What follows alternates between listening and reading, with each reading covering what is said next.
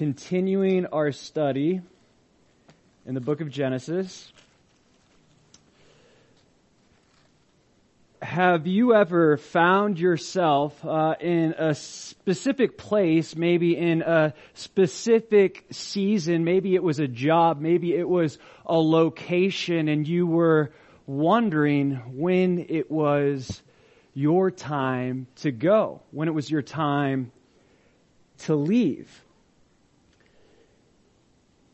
Maybe you know you won't be here in Running Springs forever. I don't know, maybe God gave you some idea, maybe some direction in the past that this was a temporary thing. Now, I don't want anyone to take this sermon and say that they received confirmation tonight that they're supposed to leave this church. Please do not do that. But what we're going to see in the text is that Jacob's time in Haran is up. And God is going to give Jacob some specific direction, some specific confirmation that his time is up and it's time now to move on. Which brings me to the title of this teaching: Confirmation for God's Direction. Confirmation for God's Direction. Please pray with me.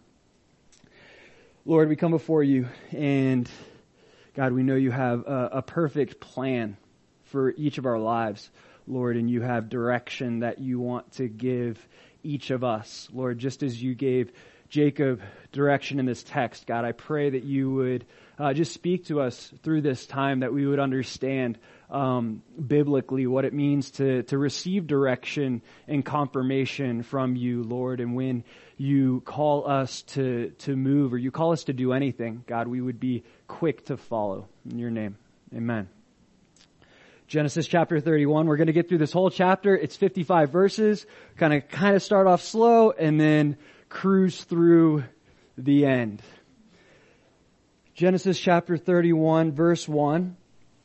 Now Jacob heard the words of Laban's son, saying, Jacob has taken away all that was our father's, and from what was our father's, he has acquired at, acquired all this wealth. Now, remember in the previous chapter, Jacob had made a deal with Laban that he would take care of all the flocks, and the young ones that were born, that were speckled or spotted, that would be Jacob's wages. And remember, Laban, he took the speckled and spotted sheep and he separated them a three-day journey away, and his sons kind of took care of those. Jacob, he took care of the rest of the flocks that were normal colors, like brown and white and things like that. And God gave Jacob this method, if you will, uh, to um, almost, it was kind of like uh, he gave him some insight into how D N A works almost. And he gave him this method so that the speckled and spotted sheep would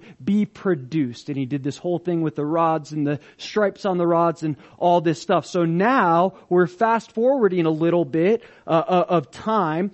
And we see here that Laban's sons see that Jacob's sheep, the speckled and spotted ones, they're, they're prospering, they're growing. There's so many speckled and spotted sheep. And what the sons are doing is they're really coveting. They're really envious of Jacob, and this envy that's produced in Laban's sons are leading them to believe something to be true that's actually not true. Let me reread to you verse thirty-one. This is what they said. Jacob has taken away all that was our father's, and from what was our father's, he has acquired all this wealth. They're assuming that Jacob is taking away from what was Laban, Laban's, but Jacob wasn't taking anything away. God was simply prospering Jacob. But that's what envy does. Envy leads us to look at things with a false or negative perspective. We don't see things clearly when we're envious. See, when we're grateful of the things that we have from the Lord, then we'll be grateful for what other people have from the Lord, the blessings that God bestowed upon others. When we're content, when we're grateful, we don't look at others and say, man, I wish I had what you had. We look at others and say, thank God that they blessed them. But we see Laban's sons, they're, they're not there. They're envious of Jacob. See, when we're ungrateful for what we have, we'll always look down on those that seem to have more than us. Envy makes our perspective skewed. It makes it off. If you look at James chapter three, verse sixteen, James explains it like this, the effects of envy. He says, James chapter three, verse sixteen, he says, "For where envy and self-seeking exist, confusion and every evil thing are there." When we're envious, we're actually inviting confusion and evil things into our lives. It shifts our perspective. We don't see things clearly. But the truth of the matter is, is we're not to struggle with envy anymore. Envy is something that we used to have. It's a character flaw, a character defect that relates to the old man. But God tells us, He tells us to put off the old man, put on the new man. We were once something, but now we're something else. If you look at Titus chapter three, verse three, he says it like this. Paul writes to the young pastor, he says, Titus chapter three, verse three, "For we ourselves were also once in the past, foolish, disobedient, deceived, serving various lusts and pleasures, living in malice and envy, hateful and hating one another. But when the kindness and the love of God our Savior toward man appeared, not by works of righteousness which we have done, but according to His mercy He saved us, through the washing of regeneration and renewing of the Holy Spirit, whom He poured out on us abundantly through Jesus Christ our Savior." See, the Holy Spirit, the power of the Spirit, does so many different things, but one of those things is to help us put off the old man, put off the old character flaws, including envy, that we might be able to see more clearly, that we might be able to look at other people's lives and see, hey, maybe they are more blessed than you, but you don't look at that and say, I wish I had what they had. You look at that and say, praise God that He's blessing them like that. Laban's sons, that's not the perspective that they have. They're looking down on Jacob, and it's making them believe something that's not true, as if Jacob is taking away from Laban. But it's not Jacob taking away from Laban. It's God abundantly blessing Jacob. Genesis chapter thirty-one, verse two. "And Jacob saw the countenance of Laban, and indeed it was not favorable toward him as before." So between Laban's sons and how they think of Jacob and Laban, sorry, yeah, Laban's sons and how they think of Jacob and, and Laban's countenance, uh, we see Jacob's picking up something. Um, I'm not really wanted here as I was before. So right off the bat, we see the circumstances are against Jacob. This is the first sign of confirmation that maybe he's been there a little too long. Maybe it's time to leave, but we have to look at something. This isn't the leading factor that determines Jacob's decision. Look what happens in the next verse. Genesis chapter thirty-one, verse three. "Then the Lord said to Jacob, return to the land of your fathers and to your family, and I will be with you." God directed Jacob by His word, which brings me to the first of five points. Be directed by His word. Be directed by His word. It's Psalm one nineteen. Many of you know this psalm, this verse very well. Psalm one nineteen, verse one oh five. Crazy how many verses are in Psalm one nineteen. "Your word is a lamp to my feet and a light to my path." The word of God literally lights up our path. It shows us the way to go. His word, He says, seek me in your word so that you can find direction.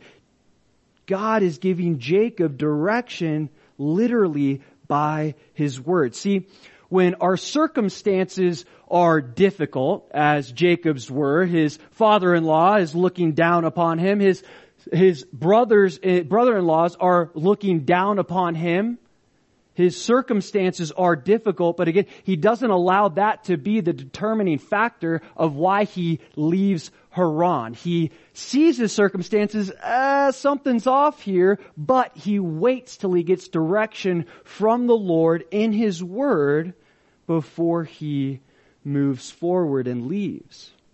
When's the last time God gave you specific direction in your in the, through the word? Do you ask God for direction through his word? Do you ask the Lord in the morning, whenever you do your devotions, before you come to service, Lord, give me direction through your word? Because the reality of it is, the truth of Scripture is, is he wants to do that. He wants to give us direction through his word, and he'll speak to us through any book of the Bible. The word of God is living and powerful. This story isn't just for Jacob. This story is for us, and he wants to give us direction through his word, but we have to seek it out. And then when he gives us the direction, we have a responsibility. He expects us to follow the direction that he gives us. Look what happens. Genesis chapter thirty-one, verse four.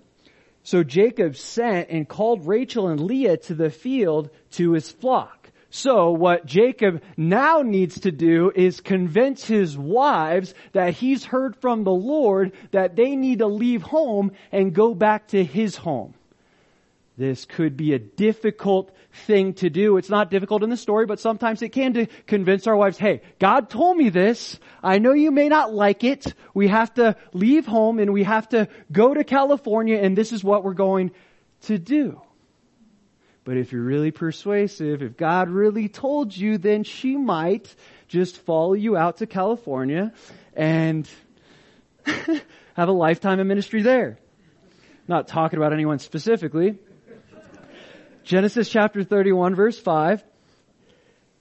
And this is what he said to his wives. And said to them, I see your father's countenance, that it is not favorable toward me as before, but the God of my father has been with me. And you know with all my might I have served your father, yet your father has deceived me and changed my wages ten times. But God did not allow him to hurt me. Now, these are true statements. True, Jacob was serving with all his might. And true, Laban had deceived him on several occasions. But Jacob is missing the lesson that God was trying to teach him through having him under the authority of Laban. See, God placed Laban over Jacob to purge the deceitfulness out of Jacob. See, God all along is trying to prepare Jacob for the future direction, for the future mission, for the life he has for him in the future, which brings me to the second point. God prepares us to follow his direction. God prepares us to follow his direction.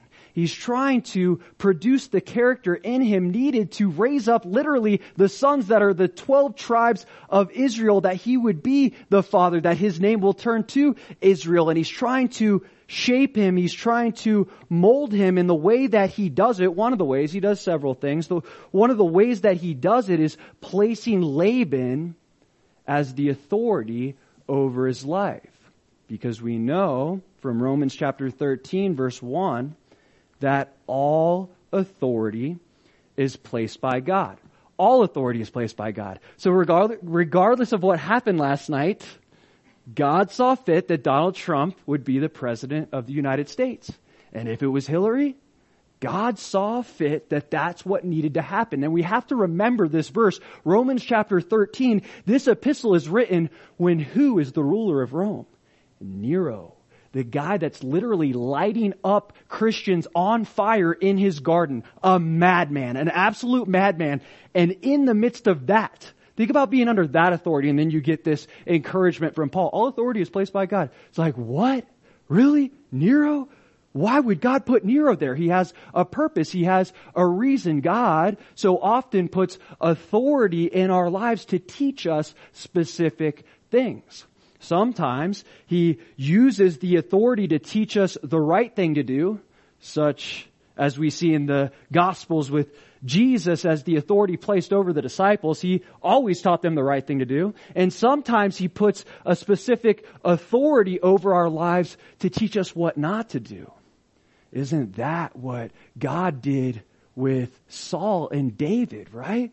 David was under Saul so that God could produce the character in David to become the king that he needed to become. Has anyone ever read the book, A Tale of Three Kings? I strong, Stephen, Kevin, I strongly encourage you, read that book. It's one of my favorite books, and it's amazing how he lays it out. It's really creative. Uh, he almost writes it like a play, and it's A Tale of Three Kings. You got Saul, you got David, and you got Absalom, and it's really creative. Uh, but the point I want to get across to you is that God was had put Saul over David to purge the Saul out of David, to purge the character defects that Saul had, to teach David what not to do. This is not what a king's supposed to look like. And David learned those lessons by corrupt authority. So all authority is placed by God. Same biblical principle. Laban was placed as the authority over Jacob's life to purge this deceitfulness from him. But it doesn't appear that Jacob is getting the lesson, because all he's doing is pointing at the flaws in Laban. Your father has deceived me. He's changed my wages ten times, he says. See, it's easier to see the sins in others than it is to see the sins in ourselves. Jesus says it like this in Matthew chapter seven. Says, for with, verse two, for with what judgment you judge, you will be judged. And with the measure you use it, it will be measured back to you. And why do you look at the speck in your brother's eye, but do not consider the plank in your own eye?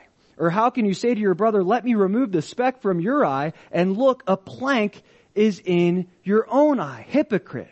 First remove the plank from your own eye, and then you will see clearly as to remove the speck from your brother's eye. See, it's so easy for us to see the minute, the little sins in other people when we're not looking in the mirror and seeing how ridiculous we look with a plank sticking out of our head. And that's the problem with Jacob right now. He's not seeing that, wait, God is trying to teach me something by placing this person, by placing this corrupt leader, Laban the deceiver, in my life. So often God places people in our lives that have the same sin struggles so that we can see our own sin more clearly. Paul says it like this in Romans chapter two, Romans chapter two, verse one. Therefore, you are inexcusable, O man, whoever you are who judge, for whatever For in whatever you judge another, you condemn yourself. For you who judge, practice the same things. The reason that you see it in them is because you struggle with that same thing. Now, I think that there's something bigger that the Lord's doing, and, and why He has this happen, why He places people in your life that have the same sin struggles. Yes, part of it, I think, is to expose your sin. You see it in them. You know this truth. That bothers me in them because that bothers me about me. I have that same sin issue, whether it's it's pride or envy, whatever it is. But I also think there's even a greater purpose. If you look at Galatians chapter six, in Galatians chapter six, Paul writes, verses, uh, just look at verse two. He says, bear one another's burdens and so fulfill the law of Christ. See, I believe that God sometimes allows you to be placed in the same area, to be around the same people that struggle with the same sins as you. Not that you could, should look at them and criticize them and judge them, but realize, wait a minute, they struggle with the same thing that I struggle with. Let's come alongside each other and overcome this sin struggle together, bearing one another's burdens and so fulfilling the law of Christ. Yes, He's doing it as a mirror to show you what you struggle with, but there's also the reality that you're called to, hey, dude, I struggle with that too. Like, let's work on this together. Let's overcome this sin struggle together. I know God's placed you in my life for a reason. You're not only a mirror, but you're my brother. And we're called to overcome this thing together. In Genesis chapter thirty-one, verse eight, Jacob and Laban didn't do a good job of this. They kept trying to one-up each other with deception. But they didn't have the New Testament yet, so... Verse eight, if he said thus, the speckled shall be your wages, then all the flocks bore speckled, and it, and if he said thus, the streaked shall be your wages, then all the flocks bore streaked. So God has taken away the livestock of your father and given them to me. So we see that regardless of the method that Jacob had um, in the previous chapter, it was God blessing him the whole time. See, Laban changed his wages ten times. Okay, now it's going to be spotted sheep. Now it's going to be speckled sheep. Now whatever kind of sheep. And each time that Laban changed the wages for Jacob, God said, okay, you're going to switch it on him. I'm just going to keep blessing these specific types of sheep, and there's going to be an abundance of it. Verse ten, and it happened at the time when the flocks conceived that I lifted my eyes and saw in a dream, and behold, the rams which leaped upon the flocks were streaked, speckled, and gray spotted. Then the angel of God spoke to me in a dream saying, Jacob, and I said, here I am. So Jacob's explaining really um, verse three, how God spoke to him. Okay, so God spoke to him, we know, but now we're going to see further clarity as he goes into the story, as he's explaining this to his wives, that God spoke to him specifically in a dream. God ever speak to you in dreams? He'll speak to people in dreams. God's spoken to me in dreams many, many times. Um, uh, when I was praying about uh, Elizabeth in the very beginning, when I first started having feelings of, where I said, God, just confirm this through a dream. And I wouldn't even say that I realized I loved her yet, but I had this dream and I was in front of her and I was professing my love to her. And I'm like, what the heck? And it was so vivid. And I woke up and I'm like, wait a minute, God, are you trying to tell me something? And I think he was. I felt, followed through with it. It was so cool. Um, there was uh, a couple months back, right after uh, I in July, when I became the interim senior pastor, before it became official, I got a letter from a former Patmos student. Her name is uh, Mayla.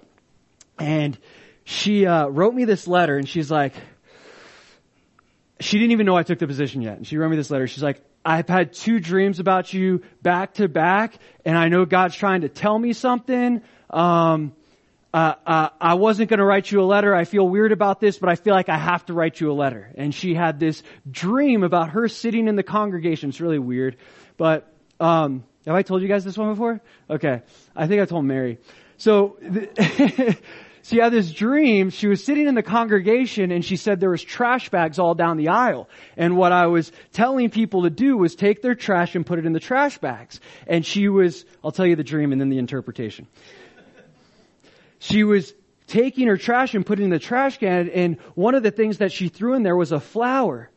And she went to, wait, she wanted that pretty flower, so she went to grab it, and I looked at her, and she was like, she grabbed the flower and she ran out the door.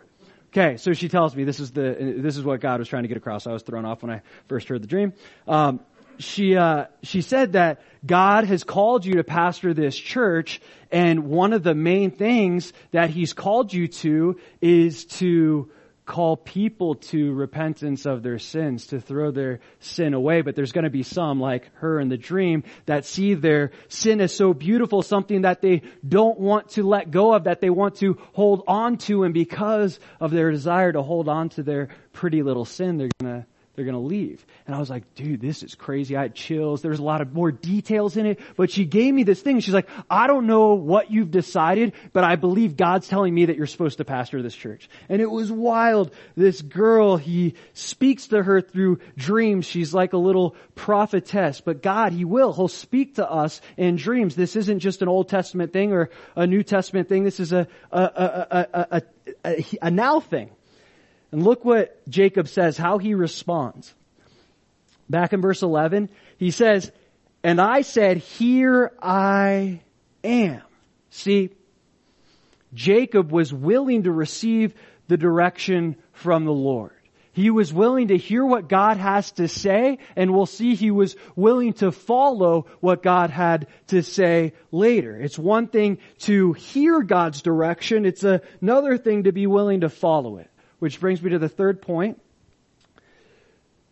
Be willing to follow God's direction. Be willing to follow God's direction. This is an important character quality for pretty much not just the patriarchs, but all the many of the people that God encounters in the Bible, including the disciples. See, the disciples, they were nothing special. You got fishermen, you got a tax collector, you got these ordinary men. In fact, we see in Acts chapter four that they're untrained and unlearned, but they had one thing going for them. They were willing. They were willing to follow Jesus. They were willing literally to follow the Word of God. We see in Luke chapter five, um, when Jesus calls many of the disciples, Peter's there and several others, uh, four, uh, Peter, Andrew, James, and John. Okay, so he calls these disciples, he tells them to let down their nets. No longer will you be fishers, but fishers of men. And it said immediately they forsook all and followed him. They, they were fishermen. They didn't have anything going for them. They were just willing. They were willing to follow the Word of God. And if we're willing to follow the Word of God, if we're willing to follow God's direction, it's amazing what God will do. If we aren't willing to follow God's direction, then we're going to inevitably miss out on the adventure that He has for us. In Genesis chapter thirty-one, verse twelve, and he said, "Lift your eyes now and see all the rams which leap on the flocks are streaked, speckled, and gray spotted, for I have seen all that Laban is doing to you." So we see even though Laban was against him, God was for him.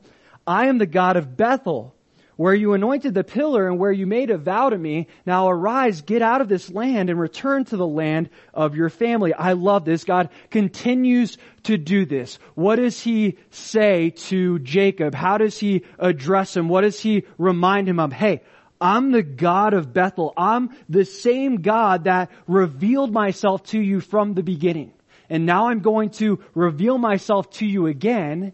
And again, we'll see later in the next chapter as he wrestles with God, we see this progressive revelation from God. See, God will reveal himself to us, and then throughout our walk with him, he'll reveal himself to us on deeper and deeper and deeper levels. And he'll remind us, hey, I'm the same God that did this. I'm trying to teach you something new, a new character quality about me. And he does this throughout the Bible. In Genesis, that's why he reveals so many different names. And then in Exodus, he reveals his name as, as Yahweh. And then we see later different character qualities that God reveals through the person of Jesus Christ. Christ, it's this progressive revelation, and it's a personal progressive revelation as well. As we continue to walk with the Lord, he'll reveal himself to us on deeper and deeper levels. Look at verse fourteen. "Then Rachel and Leah answered and said to him, 'Is there still any portion or inheritance for us in our father's house? Are we not considered strangers by him? For he has sold us and also completely consumed our money. For all these riches which God has taken from our father are really ours and our children's. Now then, whatever God has said to you, do it.'" This is crucial. His wives are in agreement that Jacob should follow the direction that God's giving them. This is added confirmation, which brings me to the fourth point. Seek confirmation for God's direction through others. Seek God, confirmation for God's direction through others, not just anybody, okay? Don't take it out of context. People that follow the Lord, okay? But look at this. These are specifically his wives. So often as men, we can take that spiritual leadership uh thing to uh an unnecessary level, and we can get in that mode that, hey, this is what God called me to do, and this is what we're going to do. Family, wife, this is the direction we're going because this is what God said, but there's so much wisdom in bringing what God spoke to you to your wife and say, hey, this is what I believe God's saying. What do you think about this? And then as you receive confirmation from your wife, then it's like, okay, let's do this together. I'm not just dictator, lord over you. I'm the leader of the marriage, the spiritual leader, but the wife's got a, a, a say in the matter as well. And the wives, they are in agreement that Jacob should continue on with what God had called him to. It's Proverbs chapter eleven, verse fourteen. Proverbs chapter eleven, verse fourteen.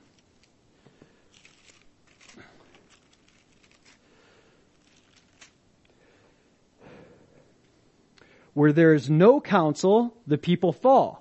But in the multitude of counselors, there is safety. It's good to gain confirmation, added confirmation from your wife, but it's also good to gain confirmation from others in the body of Christ. I'm so grateful for the board of men that God's placed in my life, because I believe God will speak to me about things and maybe give me vision or direction for the church. And I'll say, hey guys, this is what I'm thinking. What do you think about that? And I'm able to bounce these ideas off of them and say, hey, yeah, that's a good idea. And often there's added insight that comes that, yeah, this is a good idea. This is a vision from the Lord. Let's make it even better. And in that multitude of counselors, there's safety and there's wisdom and there's clearer direction as far as what God's vision is for really anything. And I love what they say here. Look at it again. How do they respond? Uh, that very last verse, a uh, uh, part of verse sixteen, he says, they say, now then, whatever God has said to you, do it. This must have been so encouraging for Jacob. He's like, all right, I put it out there. I told him the direction, but now my wives, they got my back. It's so encouraging when we know that our wife supports us in what God's leading in and what God's telling us to do. But this should really be our response to God regardless of who we are. Whatever God has said to you, do it. Whatever. Not just the things that you want to do. Not just the things that are convenient for you. Whatever He tells you to do, do it. In Genesis chapter thirty-one, verse seventeen, then Jacob rose and set his sons and his wives on camels. So now Jacob rises, and now he gathers his wives and his camels and he moves forward.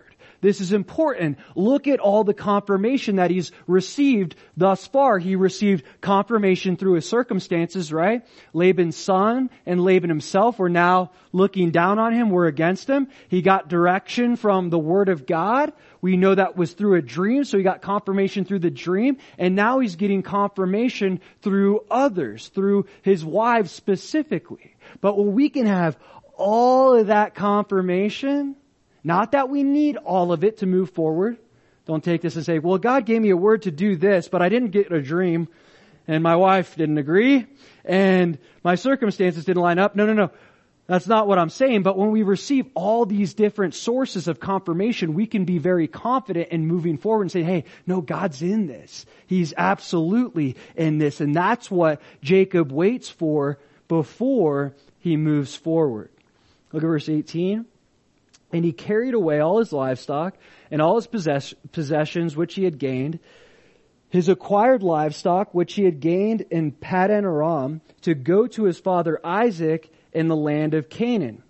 Now Laban had gone to shear his sheep, and Rachel had stolen the household idols that were her father's. So we see here, uh, we already see of the somewhat... Um, uh, the kind of methods in uh the diviner, whatever Jacob did previously uh in the previous chapter. But now we see that Laban, sorry, actually did worship idols. Rachel is taking these idols. But it's interesting, Laban, he knows God. He knows who God is, but he's still worshiping idols. We too, we can know about God. We can even know God intimately, but still worship idols, and idols can really be anything in our lives that we raise above God. It can be, it could be food. It could be hobbies. It could be T V. It could be working out. There's seasons every year that I take breaks from working out because I know that that can, that can become an idol. It's something that you say, oh, I want to do this thing so bad. But sometimes God will ask you, hey, maybe you don't have to take that thing away permanently, but take a break from that thing, whether it's a hobby or regardless. But even God's blessings, we can take good things from God and turn them into idols, like family, like jobs, like finances, really anything. We have a huge problem as humans in this thing in our hearts that we'll take any good thing that God gives us and we'll turn it into idols. Now, the idol that we see here in the text is actually a, a figure. It's a man-made carved idol, but we see that it's Rachel who takes the idol. She steals the idol. Now, Rachel, she's following God's direction through her husband. This is a good thing. But what's she doing? She's bringing her idols with her. So what she's doing is she's following God, but she's putting her faith in something else as well. I'll follow God, but I'm also going to hold on to this comfort. I'm going to hold on to this idol. I'm going to put my faith in this other thing. She's not following God wholeheartedly, which brings me to the fifth point. Fully follow God's direction. Fully follow God's direction. Sometimes we can generally follow God's direction, but still hold on to comforts or idols or put our faith in things other than God. See, when Jesus called us, when he called each of us, he's really called just like he did with the disciples in Luke chapter five. He also says it in Luke chapter fourteen to forsake all and follow him. Not follow him and bring whatever else gives us peace of mind. Yeah, I'll follow Jesus, but I really want, like, I'll follow Jesus, but I, can I keep my job? Can I keep this or can I keep that? You might be able to, but we see throughout the scriptures, specifically the Gospels, perfect example in Matthew chapter ten, when he sends the disciples out, he sends them out with next to nothing. Why? So they would learn to put their faith in God and God alone. For us to have the faith that he calls us to have, we can't put our faith in anything other than him. We see a young man ran into a similar problem in Matthew chapter nineteen. It's the story of the rich young ruler. He comes to Jesus. They have this dialogue. What must I do to enter eternal life? Jesus says, keep the commandments. Then the rich young ruler, hey, I've done that. I've done those specific commandments that you named uh, since I was a child. Jesus is like, good. You want to be perfect? Sell everything you have and come and follow me. And what happened? It says he walked away sorrowfully with immediate regret. He knew what he was called to do, to follow Jesus wholeheartedly, but he was still wrapped up in his comfort, which was, in his case, his, his money, rich young ruler, his finances. That was his idol. He wasn't willing to let that idol go, and he held on to that, and it prevented him from experiencing the joy and abundant life that he could have had in Christ Jesus. Genesis chapter thirty-one, verse twenty. Again, Rachel, she's bringing these idols with her, which will come up later in the story. And Jacob stole away, unknown to Laban the Syrian, in that he did not tell him that he intended to flee. Now, got a question here. Is Jacob deceiving here? He's fleeing and he's not telling Laban. Should he have told Laban? I think he probably should have. Remember, it was God that told him, hey, go, I'm going to be with you. I don't think that Jacob had anything to fear, and we're going to see later on that God does interfere when Laban comes after him. So should he have told him? Uh, I think so, but I don't know for sure. Look at verse twenty, uh, twenty-one. So he fled with all that he had. He arose and crossed the river, and he headed toward the mountains of Gilead. And Laban was told on the third day that Jacob had fled. Then he took his brethren with him and pursued him for seven days' journey, and he overtook him in the mountains of Gilead. But God had come to Laban the Syrian in a dream by night and said to him, be careful that you speak to Jacob neither good nor bad. So we see that Laban finds out Jacob is fleeing. He's going out to get him. Now, from what he says later, there's some indication here that he probably intended on doing harm to Jacob.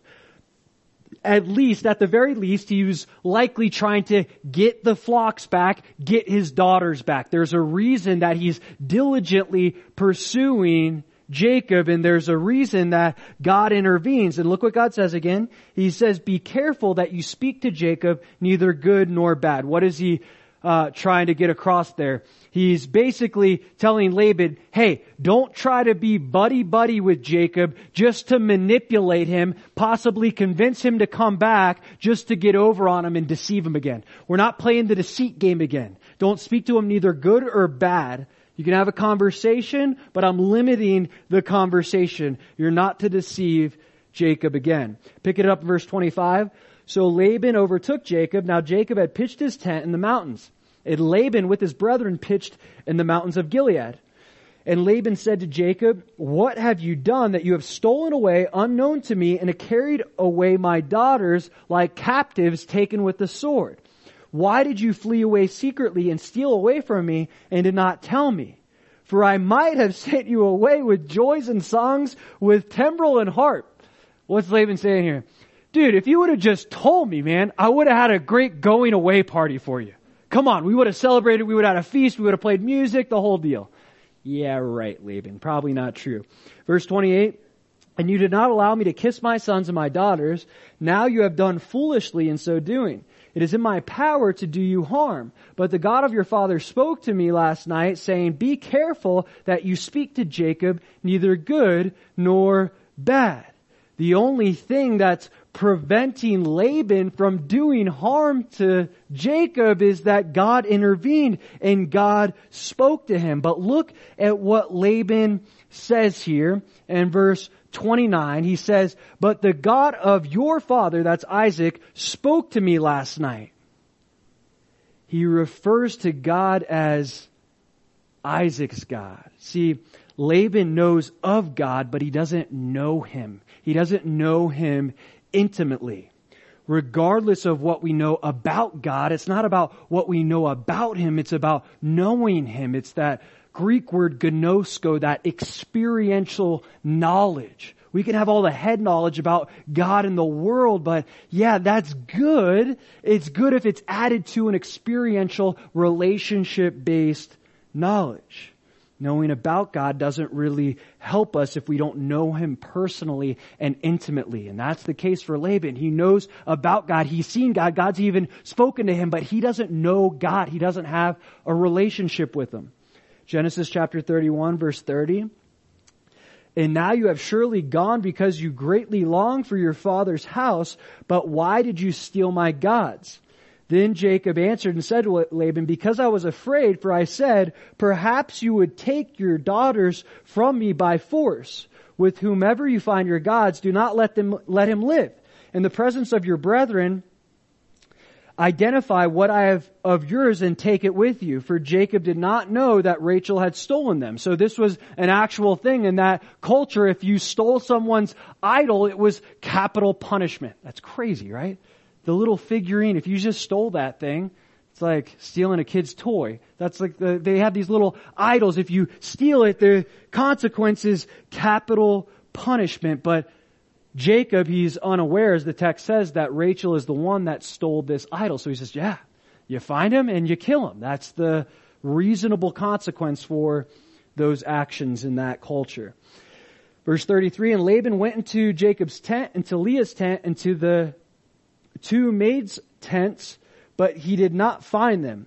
Then he went out of Leah's tent and entered Rachel's tent. Now Rachel had taken the household idols, put them in the camel's saddle, and sat on them.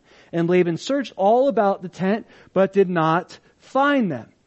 And she said to her father, let it not displease my lord that I cannot rise before you, for the manner of women is with me. And he searched but did not find the household idol. So Rachel, quick thinking, she says, hey, it's that time of the month. I can't get up right now. And he doesn't search the camel's saddle. Verse thirty-six, then Jacob was angry and rebuked Laban. And Jacob answered and said to Laban, what is my trespass? What is my sin that you have so hotly pursued me? Now, Jacob gets upset with Laban, and part of this is understandable because these were his possessions and he had the right to leave, but he still did it with some deceit. And the reality of it is we know that unknown to Jacob, Uh, Rachel is the one that's committed sin here. She's the one that stole the idols. So there's part of this that is understandable why Jacob would get upset, but we also have to rem- remember it's not like Jacob has, um, has the best reputation with Laban, right? It's not like Jacob hasn't given Laban any reason not to trust him so far. So part of this uh anger is understandable. Some of it's like, mm, Jacob, you haven't been like a, a, a, a perfect citizen um while you've lived with and been under Laban. Look at verse thirty-seven. Although you have searched all my things, what part of your household things have you found? Set it here before my brethren and your brethren, that they may judge between us both. These twenty years I have been with you. Your ewes and your family female goats have not miscarried their young, and I have not eaten the rams of your flock. That which was torn by beast I did not bring to you. I bore the loss of it. You required it from my hand, whether stolen by day or stolen by night. There I was in the day the drought consumed me and the frost by night, and my sleep departed from my eyes. Thus I have been in your house twenty years. I served you fourteen years for your two daughters and six years for your flocks. And you have changed my wages ten times. Unless the God of my father, the God of Abraham, and the fear of Isaac had been with me, surely now you would have sent me away empty-handed. God has seen my affliction and the labor of my hands and rebuked you last night. Basically, Jacob's pleading his case with Laban. Hey, here's the deal. I've worked for you so hard in sleeplessness. Even the lambs that were taken by beasts, even though all I had to, culturally, all I had to do was bring those beasts to the owner, sorry, bring those lambs that had been torn apart by beasts to the owner and say, hey, I did what I could. I have this sheep. This is proof that I tried to get it back, and he wouldn't have to take care of it. What Jacob is saying is, I've gone above and beyond, and I've paid for all of those sheep that have been torn apart by beasts, and I've taken it out of my own wages, out of my own flock. I've done so much work for you. I've gone above and beyond the wages that were set aside for you. I served you for twenty years, and you're still coming against me. And now, regardless of all of that service, you would still try to come against me had God not intervened last night and spoke to you and instilled the fear of God in you. Look what happens in verse forty-three. And Laban answered and said to Jacob, these daughters are my daughters, and these children are my children. And this flock is my flock. All that you see is mine. But what can I do this day to these my daughters or to their children whom they have borne? Laban, I don't understand here. He made a deal with Jacob that, hey, serve seven for Leah, serve seven for Rachel, serve however many years, six more years for the flocks, and they're all yours. But now that he doesn't like the outcome of the deal, he has this lie and planted them. These are all mine. These daughters are mine. These flocks are mine. But it was Laban that made the deal, and a deal's a deal. Verse forty-four. Now therefore come, let us make a covenant, you and I, and let it be a witness between you and me. Laban decides to make a covenant with Jacob. He's pursuing peace, but the reality of it is, again, God had spoke to him last night. So I believe the motivation behind this pursuit of peace is uh Laban's seen God intervene. He's seen God bless Jacob all this time, and he has a little bit of fear of what God might do to him if he doesn't make this covenant, if he doesn't pursue peace. It's like, does he really have another option at this point? Look at verse forty-five. So Jacob took a stone and set it up as a pillar. Then Jacob said to his brethren, gather stones, and they took stones and made a heap, and they ate there on the heap. Laban called it Jager Sahadutha, but Jacob called it Galeed. And Laban said, this heap is a witness bef- between you and me this day. Therefore, its name was Galeed, also Mizpah, because he said, may the Lord watch between you and me, and when we are absent from one another. If you afflict my daughters, or if you take other wives besides my daughters, although no man is with us, see, God is witness between you and me. Then Laban said to Jacob, here is this heap, and here is this pillar which I have placed between you and me. This heap is a witness, and this pillar is a witness that I will not pass beyond this heap to you, and you will not pass beyond this heap and this pillar to me for harm. So we see this covenant and these pillars, and at the end of it, it's pretty much like, okay, we've realized that we can't live alongside of each other. We don't get along. We don't agree. So we're going to, in a sense, draw a line in the sand, and I'll stay on my side and you say on your side. If we can't get along, we can't live with each other, then we must live apart and move on. Verse fifty-three, the God of Abraham, the God of Nahor, and the God of their father judged between us, and Jacob swore by the fear of his father Isaac. Then Jacob offered a sacrifice on the mountain and called his brethren to eat bread. And they ate bread and stayed all night on the mountain. And early in the morning, Laban arose and kissed his sons and daughters and blessed them. Then Laban departed and returned to his place. This is the last verse. This is the last time that we'll hear of Laban. And it's kind of a, a sad story. There's no indication that Laban reconciled with the Lord. See, God had a plan and a specific direction for Jacob. And we see how God confirmed that direction for Jacob. But see, God had a plan for Laban too.